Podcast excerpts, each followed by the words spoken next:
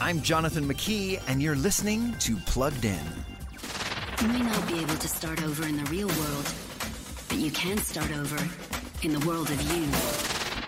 In the real world, Suzu can't even talk. But in a virtual world called You, she can sing.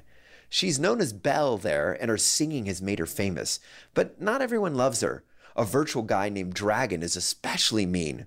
Suzu begins to wonder if behind all Dragon's insults hides someone who is hurting just like she is. Belle, a Japanese anime film rated PG, is now on video, and while you may not have heard of it, it's worth a watch. But for all its gorgeous art and powerful messages, this isn't a movie for kids. It's for teens and up.